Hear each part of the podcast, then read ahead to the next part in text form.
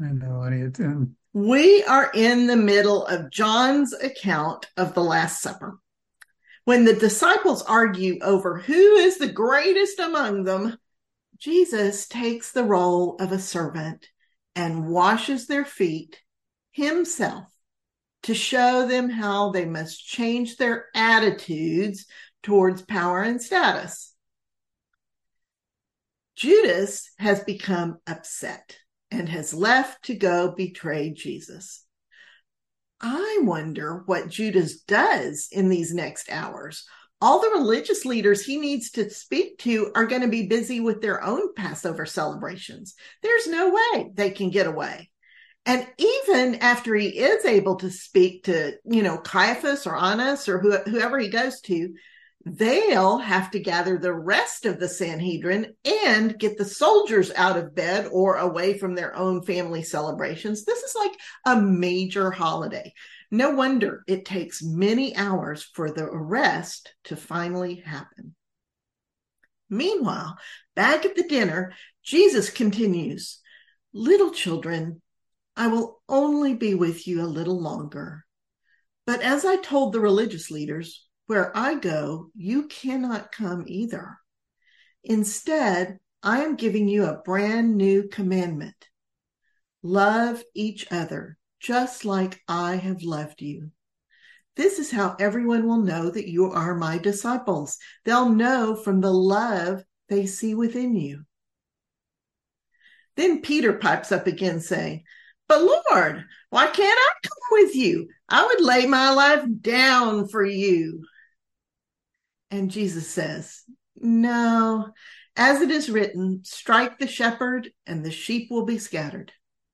Now, that happens to be a big prophecy in Zechariah about the day of the Lord and about how terrible it will be, but how even though like two thirds of the people will perish, the Lord will pass the remaining third through the fire to be refined like silver and gold. And afterwards, they will call on the Lord, and the Lord will answer.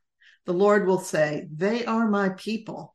And the people will say, The Lord is our God. So Jesus is pointing to this end time passage when he says to Peter, or when he actually, when he asks Peter, Would you lay down your life for me? No, I tell you for sure, before the rooster crows this morning, you will have disowned me three times. It is so telling that Jesus is reminding Peter that this will be for him like passing through fire.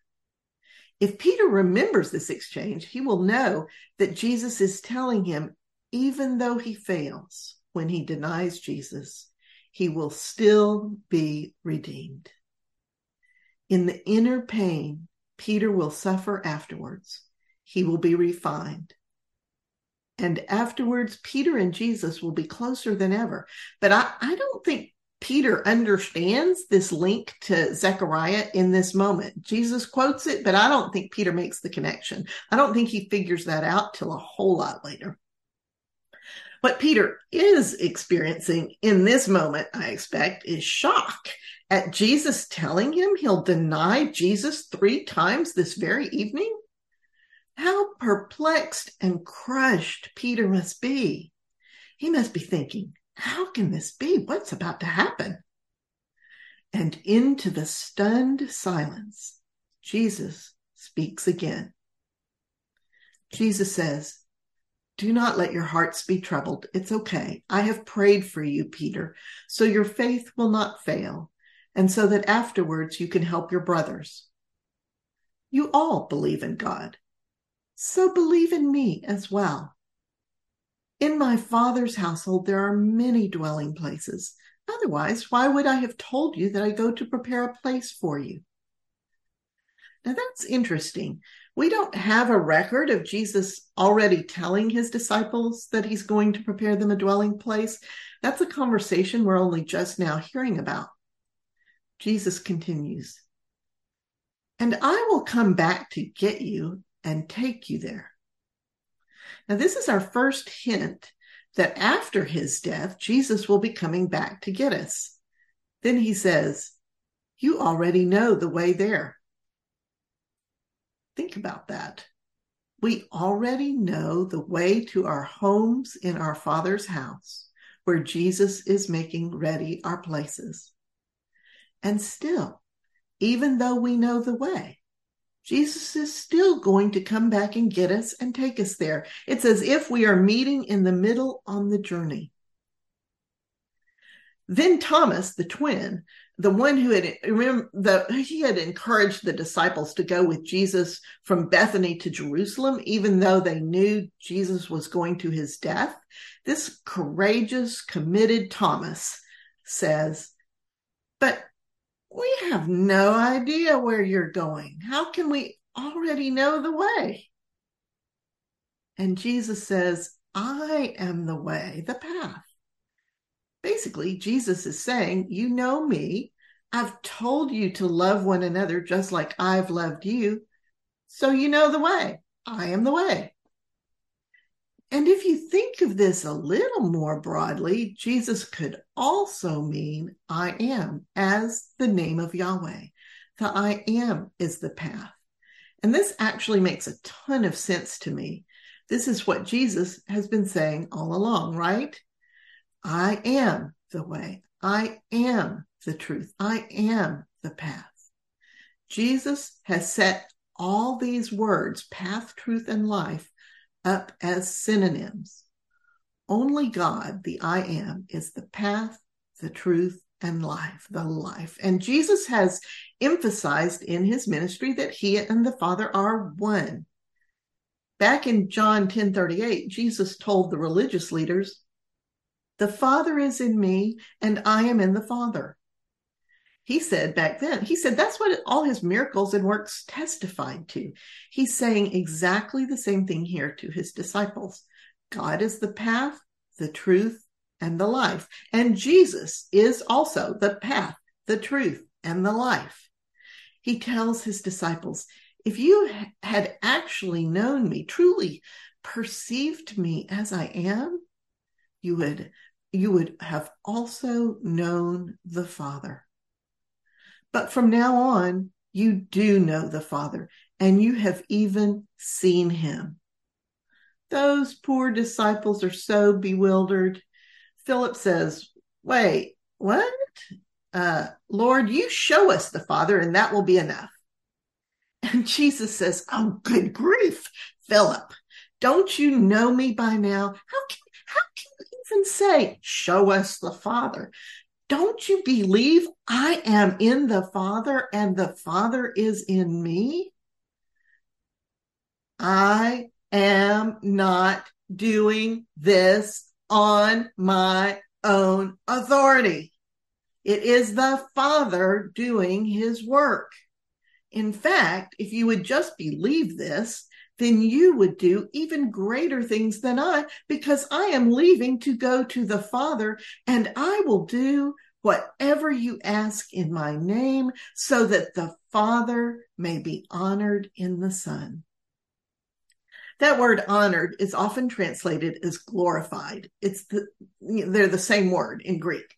But as you'll see in a minute, I think we understand it better if we choose the word honored in our English translations. So let's talk about this, whatever you ask in my name bit. We need to be thinking with our ancient Near East cultural hats on here.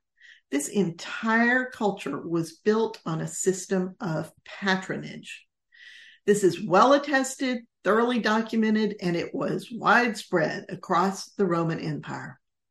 Seneca the Younger, an extremely famous philosopher in Rome who was the same age as Jesus, wrote about this important and pervasive social system in his work titled On Benefits. You can access this work on Google along with a ton of other resources explaining the prevalence and operation of patronage in the ancient world. It is a big thing. In a nutshell, the patron usually a wealthy aristocrat, would provide benefits to a set of clients. These benefits were things like money, goods, contacts with the patron's network of aristocrats, jobs, favorable judgments, that sort of thing. In return, the clients would be utterly loyal to the patron. They would vote for him, they would give him information, they would do whatever he asked of them. And above all else, they would honor him and hold him in high esteem and never speak a word against him. Whatever the patron asked, the client would endeavor to do. When Jesus talks about glorifying the Father, he's using words of patronage. To glorify means to honor. And I've translated it as honor so we can understand this sentence the way the disciples would have understood it. Jesus is describing a patronage system. It's not about money nor God being the great vending machine in the sky. But Jesus is trying to explain how sure the disciples can be that whatever they ask him, he will do in order to reflect honor unto God. So, what does this patronage system look like when applied to us and to God, the way Jesus describes it? First off, God is obviously the patron, top of the heap. But the benefits he gives us are not money and jobs, et cetera, et cetera. They are life, healing, wholeness, filling all our needs, and being in relationship with us. And the disciples would have understood that in return, they owe God honor and loyalty and their service. They also understand that they cannot have other patrons besides God because you can't be loyal to two patrons who might oppose each other or overlap in their interests. And Jesus has often said, You cannot be loyal to both God and money, for you will love the one and hate the other. Jesus was using the patronage system as an example to get his point across. These folks have been raised in the patronage system. This is how their lives work. This is how their world works. This is like basic for them. So, where does Jesus fit in all of this? Well, that's the key point that Jesus is trying to get across, actually. We already know that Jesus has been the conduit of life and healing and wholeness and the presence of God in the world. So he's definitely part of that bit of the system. And Jesus has been saying that he is in God and God is in him. He has come from God and he is going back to God. So he's definitely part of that bit as well. But even so, Jesus continually deflects all honor to God. For Jesus, this is all about God. In fact, someone once called Jesus the quote, good teacher. And Jesus said, Why do you call me good? Only God is good. Jesus has consistently said his works glorify, that is honor. His works honor God. So Jesus is part of the giving honor and service to God bit of the system as well. And because Jesus is both divine and human, he is in God and he is in us and in all that flows between us and we are in him and in God, and we are part of all that flows to and from God. Jesus is trying to get this idea across to his disciples using words they understand.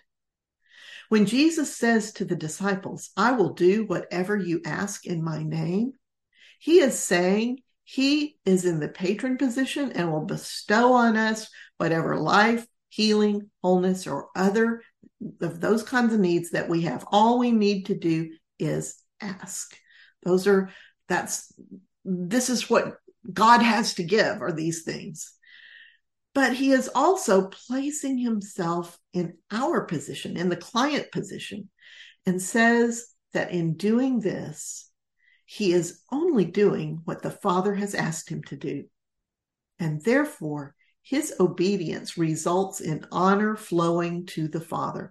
The Father has asked Jesus to open the floodgates of heaven to us, and Jesus' obedience in this honors the Father. You see how that works? When Jesus says to ask for something in his name, he's referring to the idea of a client calling on the name of their patron. The client is under the protection of the patron. The client is a beneficiary of the patron. If anyone gives you trouble, you just tell them who your patron is. If you have a need, you tell them you are re- representing your patron and they'll give it to you. Jesus is our patron, but he is also the son, the client, just like us, fully human. By infusing this entire patronage model with his presence, Jesus is transforming it completely and blowing the disciples' minds. He is transforming people's understanding of God's relationship with them using language and cultural references they understand. That's always what God does. He has always met us within our cultural understanding of religion and of power, and He uses it as an object lesson for us. Here's another example. Remember the old sacrificial system way back in the desert before there even was a temple? Back when God traveled around the desert with the Hebrews and inhabited a tent called the tabernacle? The Hebrews were barely a nation yet. They had just come out of slavery in Egypt and they were accustomed to the gods of the ancient Near East, gods who demanded sacrifice of animals and even of humans. Even after the parting of the Red Sea and the fire by day and the cloud by night and the daily manna falling from heaven to feed them, even though God had so miraculously made himself constantly visible in power and in tenderness, the people were still going out into the desert and sacrificing animals to their old gods. Some of them were even sacrificing to an Egyptian goat god inside the camp. Did God strike them dead? Did he obliterate them? No. God came to meet them within the context of their understanding of what a God desires. He ordained an elaborate set of sacrifices that the people and their priests could participate in daily and monthly and on special festival days. And within this system of sacrifices that the people had preconceived notions about, God proceeded to make himself known as a different kind of God. For one thing, he made it clear there was to be no child sacrifice. He'd made that clear even before they became slaves. Sacrificing of humans is anathema to God. It always has been. But this was so ingrained in the ancient Near East culture that it was an ongoing struggle for God to get the Israelites to stop this. It was it, this lasted centuries. Also, none of the sacrifices ordained by God had to do with begging God for rain or crops or protection, like they did for all the other gods. All of God's blessings were freely given to the people simply because they were his people. This, of course, flew in the face of the people's understanding of what sacrifices were for in their culture. The way God set it up, all of the sacrifices and festivals were organized around two main themes. One was thanksgiving to God, which also included things like specific petitions and personal vows. And the second was healing from sin of all types personal, priestly, and communal. On top of that, if a sin was like towards a person, if you'd harmed somebody, the sacrifice ritual included making restitution over and beyond the actual loss. Where an economic value was hard to ascribe to a sin towards someone else, the priest was responsible for setting a reasonable value. In all these ways and more, God completely subverted the old relationship between a God and a worshiper. God used their existing cultural framework of understanding to enter into a relationship with them and to transform their understanding of who God is. So when you realize that Jesus is speaking within the current Roman cultural understanding of relationships, Greco Roman, all of a sudden, the things he says make a whole lot more sense. And you can see why the disciples are a little confused.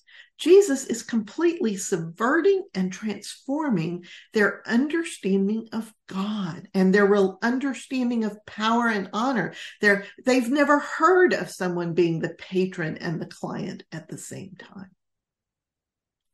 Jesus is bending their minds and breaking their ideas of patronage when he says to them, You may ask me for anything, and I will do it. Jesus is bringing God down to them and drawing close to his people is exactly what God's been trying to do since the very beginning.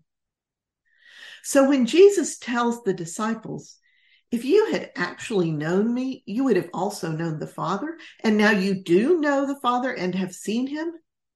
He's trying to emphasize that they know the Father just as he does. Everything Jesus has, he has given to us. Everything he could do, we can do. Jesus says, I am not the point.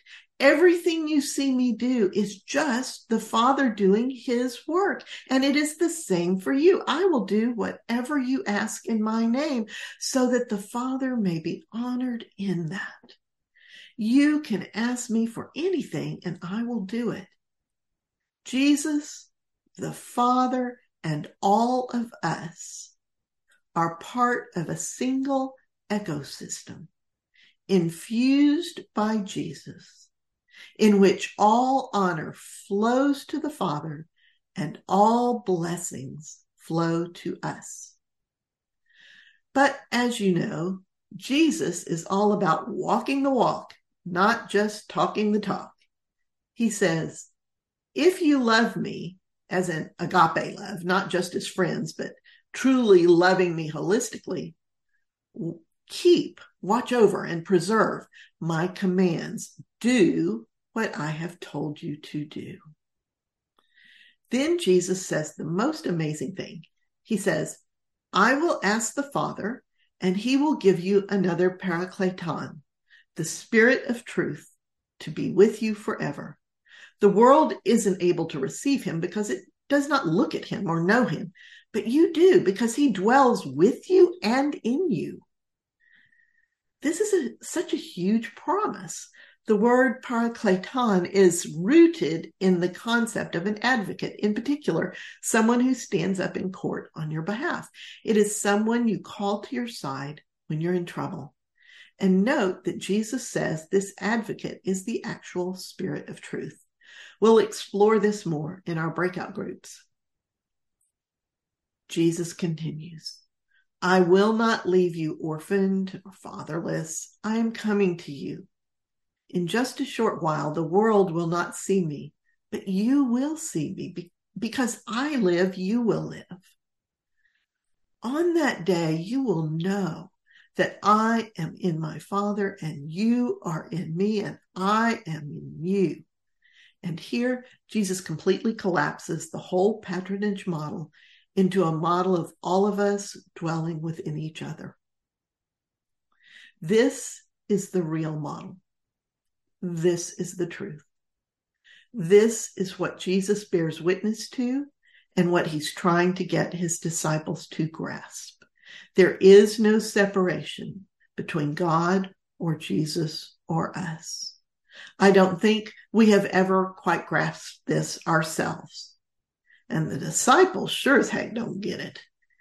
And uh, also notice that red flag phrase, that day it, that almost always in scripture refers to the end times and the coming of the Messiah. It's possible that here it refers to resurrection day, mm, could go either way.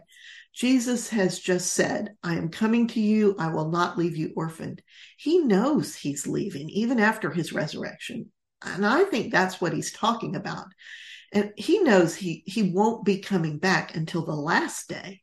And he's, I think he's telling his disciples they won't fully realize the truth of this radical model of being in God and in him and us in them and all that until that day. So in the meantime, he's sending us the Paracleton, the spirit of truth, to be with us while he is gone, to be with us until that day. Jesus continues, the one who holds on to my commandments and actually observes them is the one who loves me. And the one who loves me is the one who will be loved by my Father. And I will love this one too, and I will show myself to them. The, the word show here is a very physical word. It means God, it means Jesus will make himself visible to the one who loves him. It is a word meaning to actually appear in person. It, it also means to notify. Um, it is Jesus' promise that just like he is able to see what the Father is doing so he can do it too, we are able to see what Jesus is doing so we can do it too. That is the whole point of being able to see each other. That's how we learn from our moms when we're little kids. That's how we learn from God and from Jesus. Well, this confuses Judas. He's a, a, another one of the disciples, not Judas Iscariot, who has already left. This Judas asks a question that many of you may have. He asks, but why would you do that? Why would you show yourself to us and not to the world? And Jesus seems to just repeat himself. He says, If someone loves me, they will keep my word, and the Father will love them, and we will come and dwell with them. This is the Father speaking, not me. I already told you all of this. The Father will send the Paracleton, the Holy Spirit, to teach you all things and to remind you of what I have said. There's that Paracleton again, that advocate, the one who is on our side and speaks up for us. But notice the differences between this statement and what Jesus said before Judas asked his question. A minute ago, Jesus said he would ask the Father to send this advocate. Jesus knows his disciples will need help and defense against the kings and rulers who are going to seek to destroy them. They will need words when they are dragged to court. And in both of these statements, it is the Father who sends help. This is what God does. This is what God has always done. In the first instance, Jesus calls this advocate the Spirit of truth, sent to be with us forever. But now this time, in answer to Judas's question, Jesus is even more clear. This is the Holy Spirit, the very Spirit of God sent to teach us all things and to remind us of all that Jesus has said. The answer to Judas's question is that the world never listened in the first place. Only those who listened and are continuing to listen will be able to remember and to be taught by the Paracleton. Jesus must have looked up at this point and seen alarm in the disciples' faces. He says, Do not worry about all this. Do not be afraid. I am leaving you peace, my peace, not the way the world gives. When I say I'm going away and coming back to you, you should be glad because I am going to the Father, and the Father is so much greater than I am. I have not told you this in advance to scare you, but to let you know that when it all happens, you will believe. I will not speak with you much longer, for the ruler of this world is coming.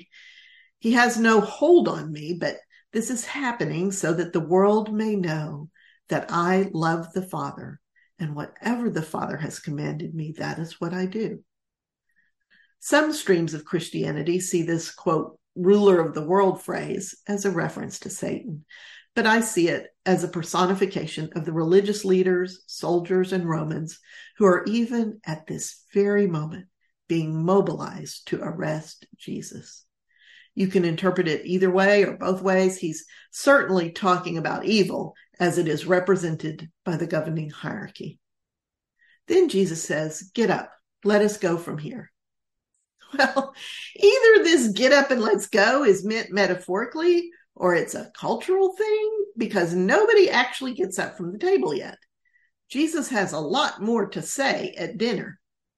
Or perhaps John has Jesus' remarks out of order. Maybe he's used multiple sources and is now switching to another source. But for whatever reason, they don't actually get up and go anywhere yet. So this is where we'll pick up next week. For now, let's talk some more about the Paracleton. Welcome back, everybody. So our uh, the discussion about the the Holy Spirit was um, I divided the questions in kind of two parts. So the first couple of questions were about you know what does Jesus say the function of the Holy Spirit is, and what might the how might that have landed with the disciples? How might they have heard that and understood that? And hopefully, you know, some discussion about how it lands with you. And then the second set of questions were along the lines of looking at that word another, where Jesus says, I'm going to send you another Holy Spirit. And I was asking, you know, have you ever noticed that before? And what, who or what would have been the the the the Holy Spirit that came beforehand? You know, this Spirit of truth, and and could there have been more than one, and all that. So, talk to me about what you thought. Yeah, sorry. We we started with the the concept of the Paracleton being like an attorney.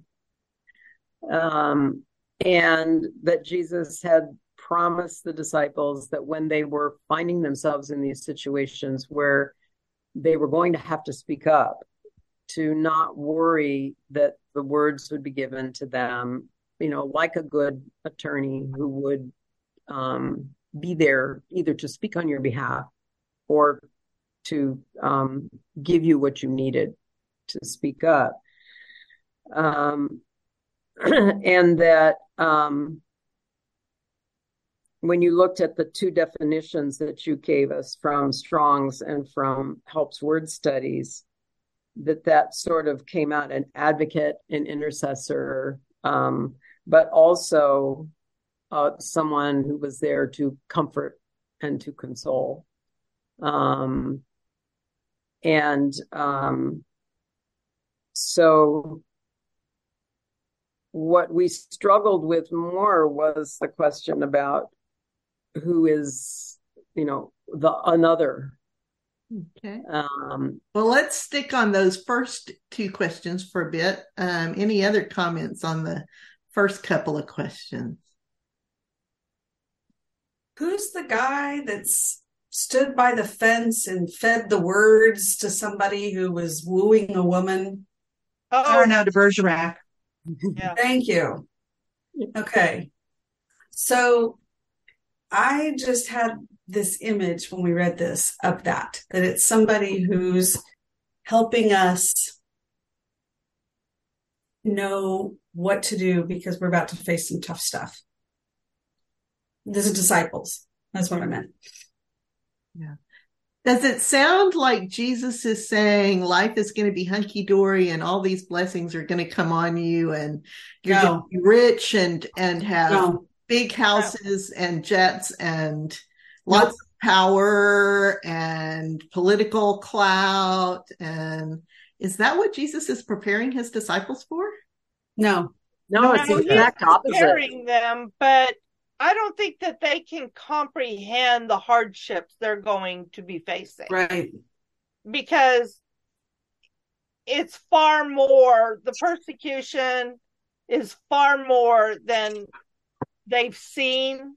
They haven't seen Jesus be crucified yet. They don't understand how bad it's going to get. And it's going to get bad. I think they have a general understanding that they are all in danger. Yeah. Yeah. right now. I mean, that seems apparent.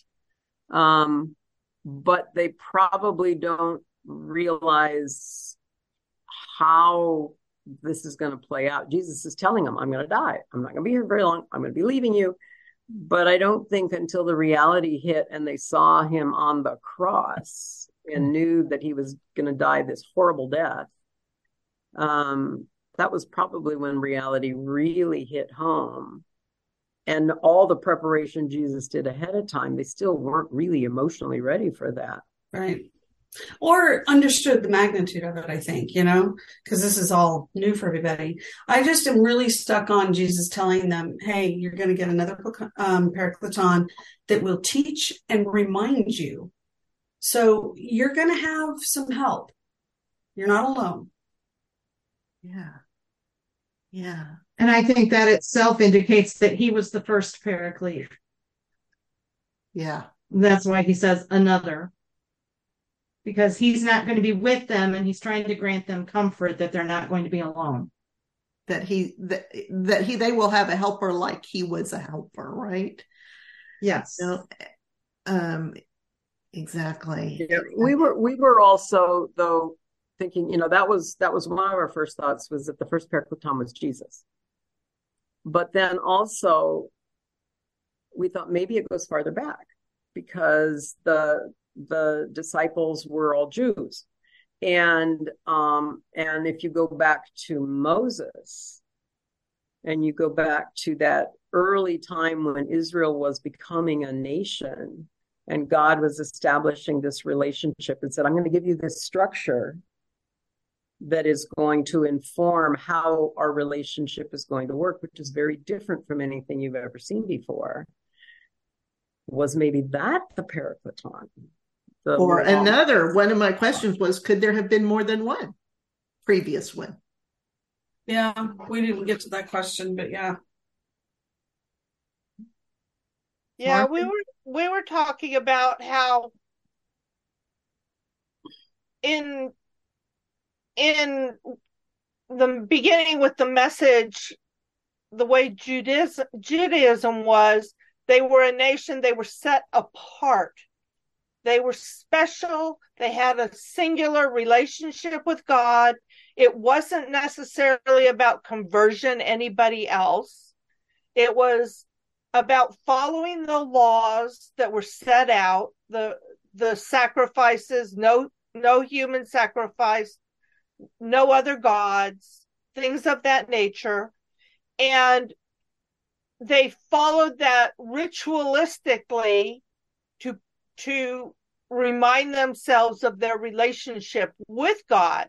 But now we're in a situation where Jesus is going to leave, and this message that he's been sharing with us is it's more than just the Judaism nation.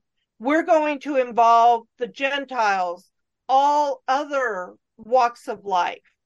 And yes, they're in danger, but they also now they're in danger from their own civilization, but they're also being told you're going to be spreading the word and you need to treat all people like I've told you and taught you. And my mind went to when the speaking in tongues comes and they're going to go out and spread this word they have that gift, but they also have a gift of understanding and comfort and wholeness with what they're doing. Does that make sense? For sure. For sure. A lot of it's like, even in a relationship, not everybody, but many people choose to have a partner in life. And that partner helps you. When you get a little ahead of yourself, they go, Hey, whoa, wait, can we take a breath? Let's look at these things too. And they help you with your big decisions, or vice versa. Your partner might get excited in the moment and want to do something, and you have to say, oh, well, wait, can we take a breath? and look at this from this angle. We do that with a human being that we confide in.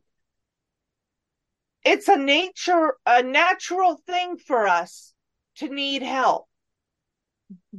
And when we're all alone and we, for example, don't have our partner, we're alone, but we still have the Holy Spirit. We still have that guidance in those still moments when we listen. Well, I wonder. I still miss my mom. I want my mom. I want to ask her things. And then there's those moments when it hits me that I don't have that relationship, that person to go to. It reminds me of that um, passage that says, train up your children in the way they should go. And when they are grown, they will not depart from it. I call those mom tapes. You know, just record the mom tapes for them um, uh, so that they have this library inside their hearts that they can access. Our moms do that for us. Our moms are paracletons in our lives, um, or they should be, they can be other mentors and people can be paracletons in our life. There are, if you really believe what Jesus says here, that the paracleton is the spirit of truth and that that spirit lives in us as well as just being with us to support us, but it lives in us, then each of us can be a paracleton in this world and for each other. And and that I think of it as kind of like a guitar string that's in me that resonates. You know, you've seen you've seen the videos of how resonation occurs and it's and, and it enhances another resonation and a bridge collapses because you're you know it's resonate it's that kind of a thing. That's how i think truth works. When we encounter truth it resonates with the truth in us. And when we speak truth or be truth that resonates with the other folks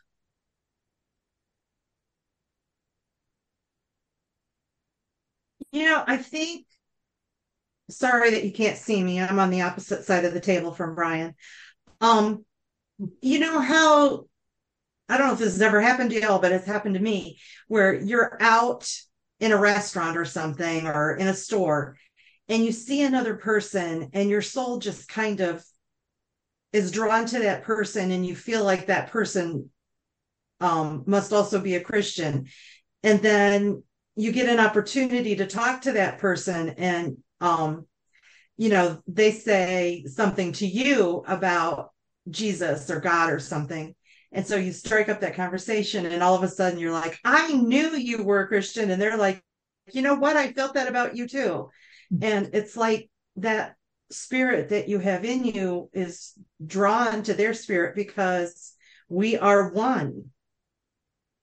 And you know, if you have that unity and you have that spirit in you, then you're drawn to other people that have that spirit too. And if we have that spirit, then did all the people before Jesus have that spirit too?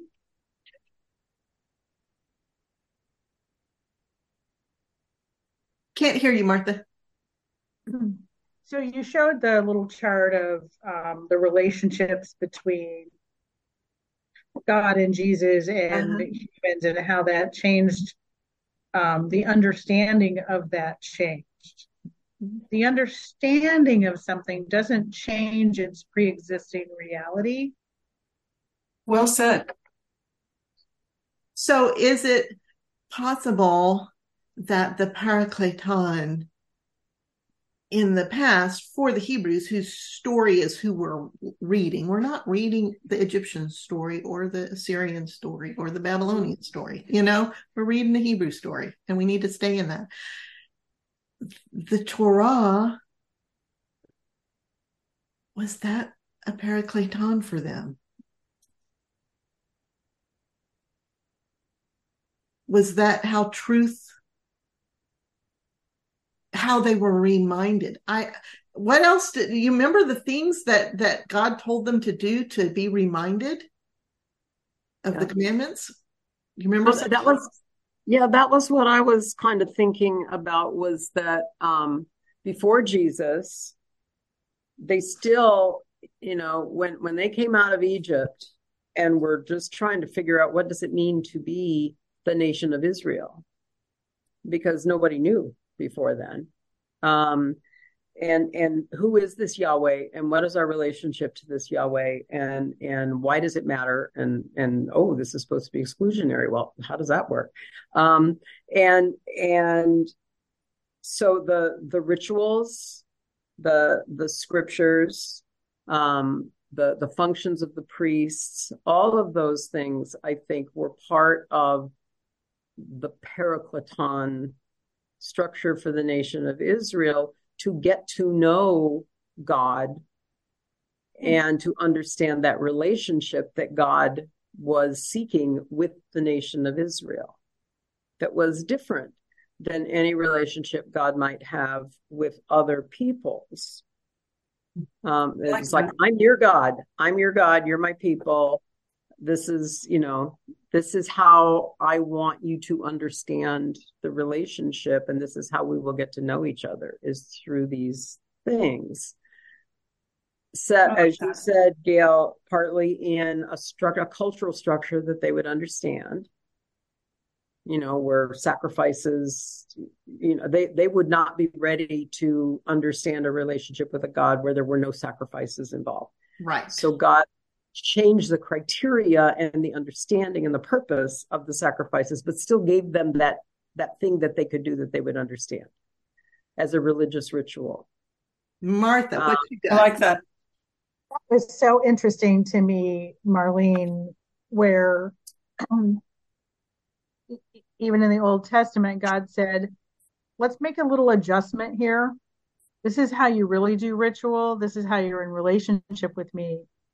And I think to some of my, um, in my anthropology classes, um, and in other sources of information that when Christianity moved into a new area, the what did not happen was a wiping out of people's cultural expressions, but an adaptation of their cultural expressions.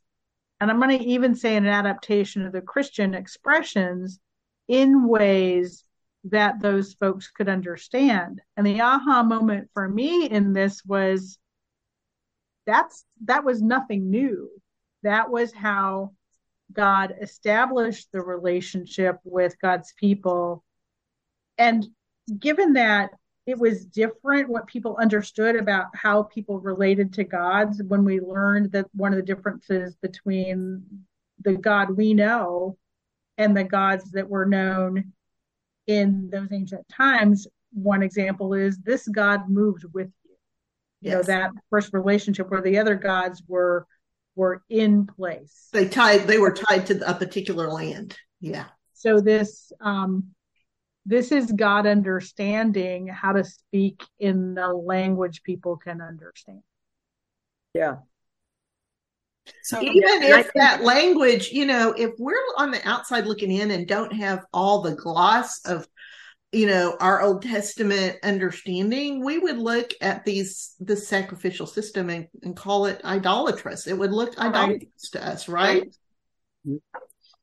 I can't find the raise hand feature. That's okay. You can just like wave or whatever or speak I, up. I want somebody to show me where that is too. But I was going to say when you asked about um, did other people have this paracleton um, many moons ago when I was teaching and we did thematic units. Um, I know that our social studies classes had the kids.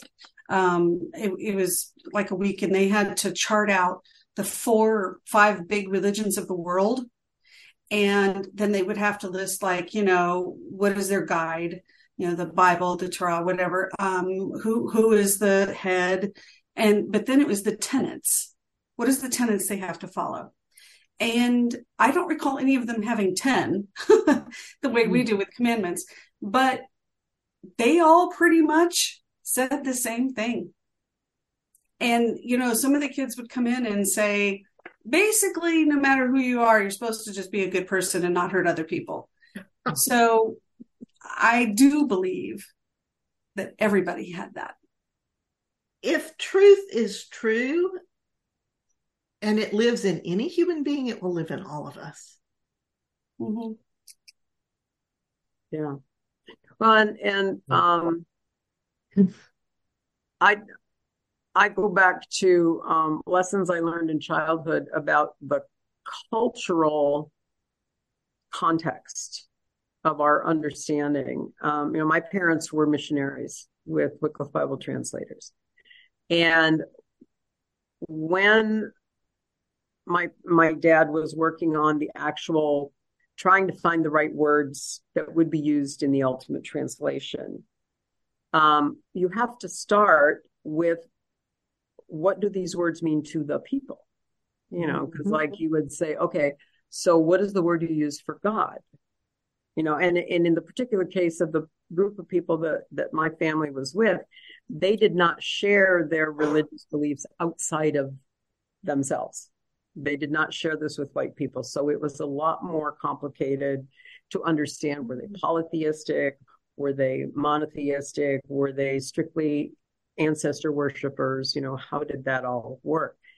And so the he got a, a word, a name, Ejad And so then he had this whole list of criteria that he would ask are these characteristics of this Ejad to make sure that when they did the translation, if that was the word that was going to be used, that it would be understood by the people that mm. this is the God with the characteristics that we understand from the Bible.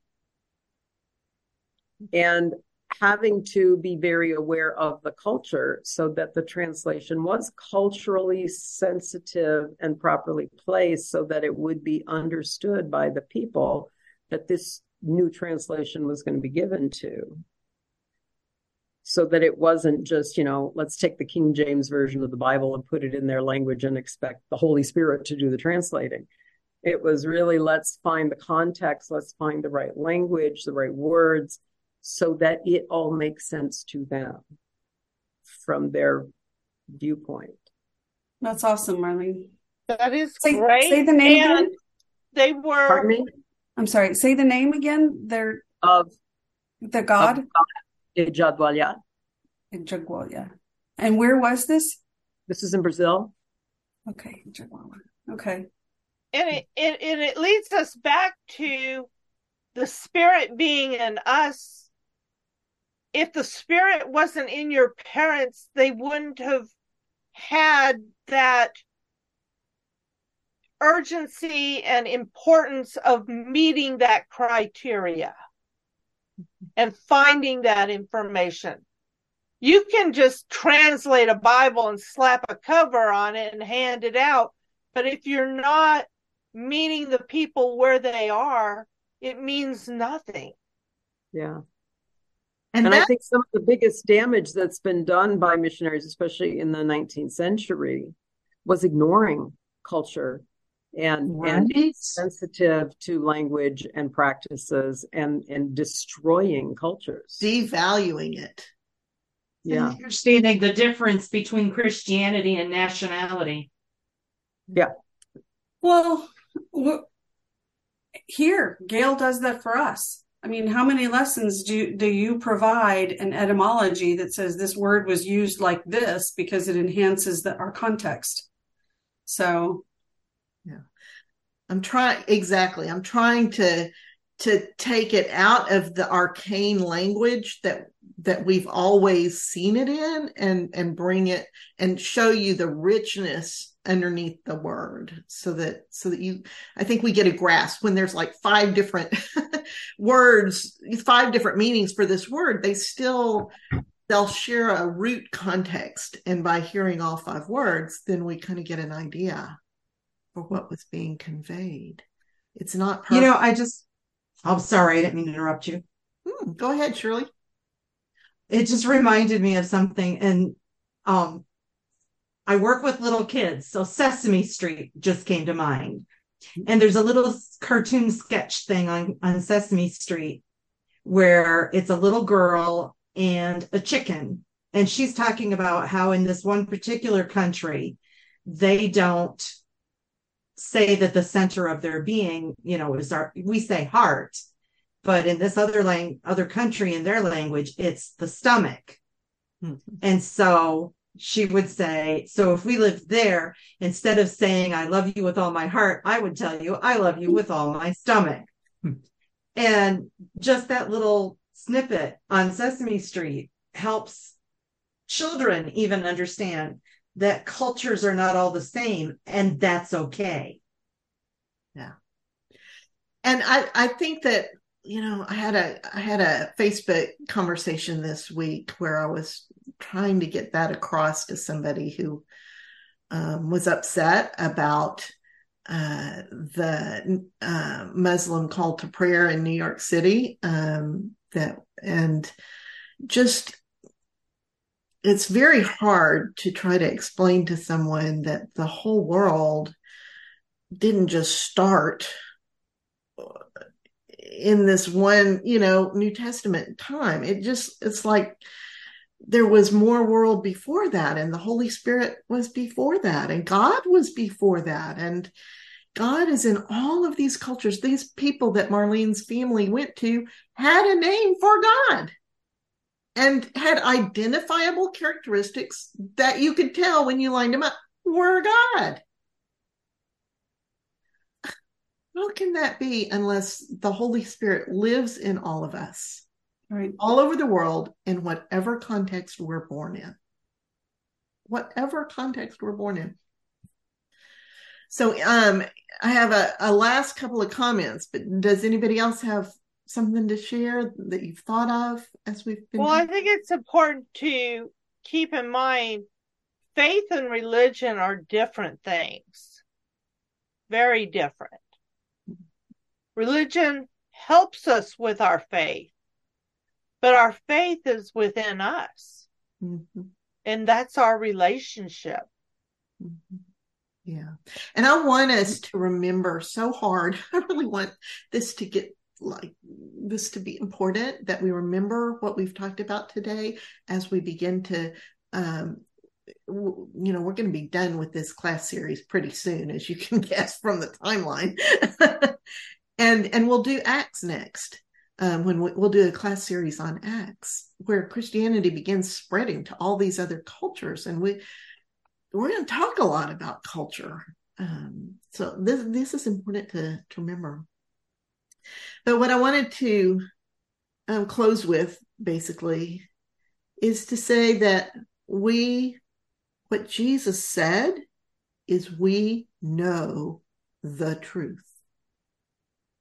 The spirit of truth is in us. It will nudge us and teach us and remind us. And Jesus said, the truth will set you free. So we can let go of the rules.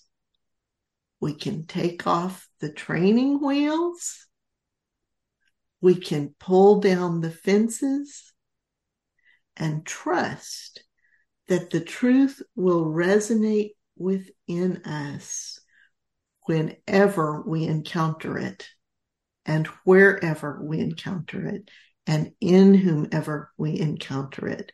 We will know what is true, what is holy, what is good, and what is life filled. Like someone said to me once, if it doesn't feel like love, it isn't love. Right. and it's not just about feelings, it's about something core, something mm-hmm. really core within us that is the guide that Jesus left us with.